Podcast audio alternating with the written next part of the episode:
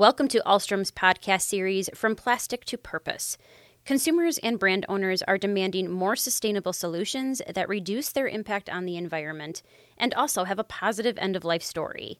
Ahlstrom's From Plastic to Purpose campaign aims at raising awareness regarding the possibility of fiber based solutions as a renewable packaging option and the solutions we can provide. I'm Addie Teeters with Ahlstrom, and joining me today is Johan Lunabba, Vice President of Sustainability and Public Affairs for Ahlstrom globally. Johan, welcome. Thanks so much. Well, and just to get us started, Johan, obviously your your full scope of your role is sustainability, but sustainability is such a broad topic. So today we want to stay focused on the sustainability of our products and what are some factors that need to be considered when we are developing a truly sustainable product?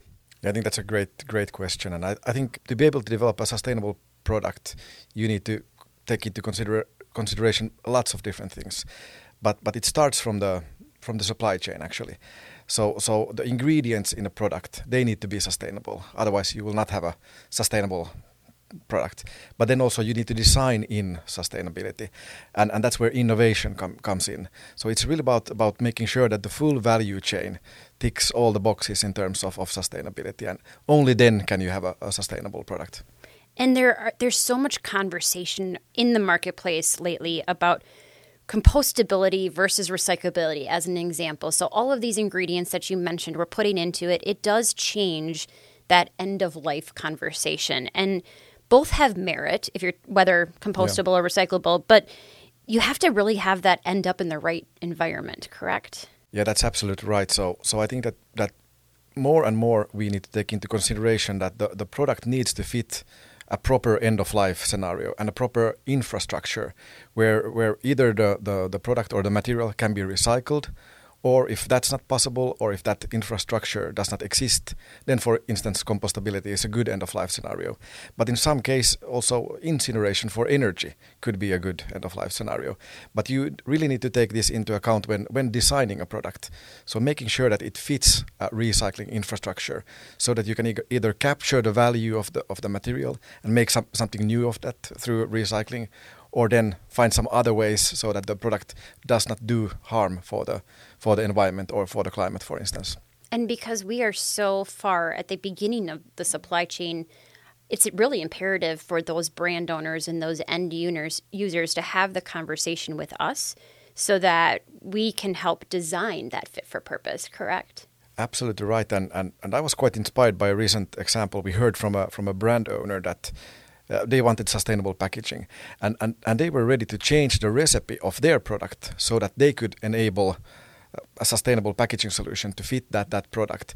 So it's really about making sure that that all the bit, bits and pieces fit neatly together, and uh, only then you can have like a, a, sustainable product. So, but I think for us it was interesting to hear that that this brand owner was really willing to change their product so that the packaging could be as sustainable as possible. Yeah, and this fantastic. was this was new. This was new for me. For sure, and you know, that actually leads me perfectly into my next question because this campaign that we're really focused on, from plastic to purpose, the term that's used in the industry a lot is war on plastic. And it's commonly used, but we've really changed that messaging to demonstrate the goal of the end product should have the most purpose built into it possible. And what are what are the benefits of a fiber-based solution when you're looking at that kind of package?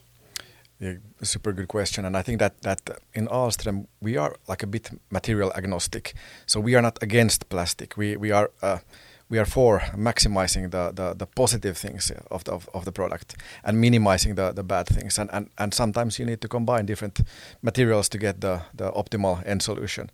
But but um, well, we know that 95% of the raw material base in in Ahlstrom is uh, forest-based fibers, and we certain certainly believe that these fibers are tend to be better than than synthetic fibers, and we want to make sure that we use as much as possible uh, of the of the renewable fibers. And the great thing with renewable fibers is if they come from well-managed forest, certified forest, it's actually a raw material that that grows back so, so it's a perfect example of a, of a solution in the circular bioeconomy. So, as far as you know, when we talk about plastic replacement solutions, one thing that we're continuing to advance within our organization is the concept of barrier technology. And we we call that technology platform our boundless barriers, you know, brand. This technology takes us to the next level of plastic replacement. Is that correct and why? Uh, yeah, I think so, and and, and there's so much uh, uh, discussion about about uh, sustainable barrier solutions and, and what is a sustainable barrier solutions solution, and and for us, I mean, uh, it's very much about about uh, reducing the amount of, for instance, harmful chemicals in the in the in the barrier. in the barriers, or reducing the amount of plastic also in the barriers, but in order for this solution to really function, you need to have a, a right base paper, and on that you can apply the, the right barrier solution. So you, you have to have both. So you have to have the right base papers and then you can apply the, the, the best uh, uh, barrier uh, from the sustainability perspective. And I think this is the, the, the, the expertise that, that we have in Ahlstrom Munksjö, which is quite unique from, from what, what we are seeing uh, in the marketplace. Because paper is not just paper, right? And I yeah. think that's such a that's such a claim that we need to get out there. Yeah. We, we need to dispel that myth yeah. that there's I mean, there's more than 4,000 grades of paper that we just manufacture, you know, throughout our system. And how can we work with the customer base to to really dis- define what does that base paper need to look like?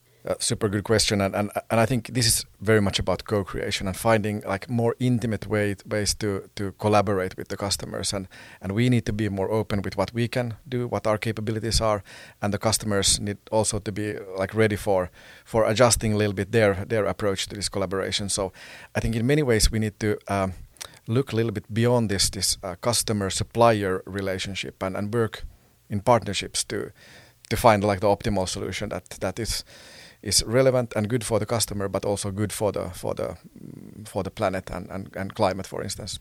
Now, Johan, you are an expert, you know, globally in the sustainability line of work, and if you had to look in your your green crystal ball and and kind of tell us what are the trends going to be moving forward and what does our customer base need to be concerned about what do we need to be looking at as a whole supply chain? What would you what, what are your predictions right now yeah, it's uh, interesting to to speculate a little bit what what the future could look like. But if we narrow down this to, for instance, packaging, what we are working with here in, in Wisconsin, one one trend is definitely that less packaging.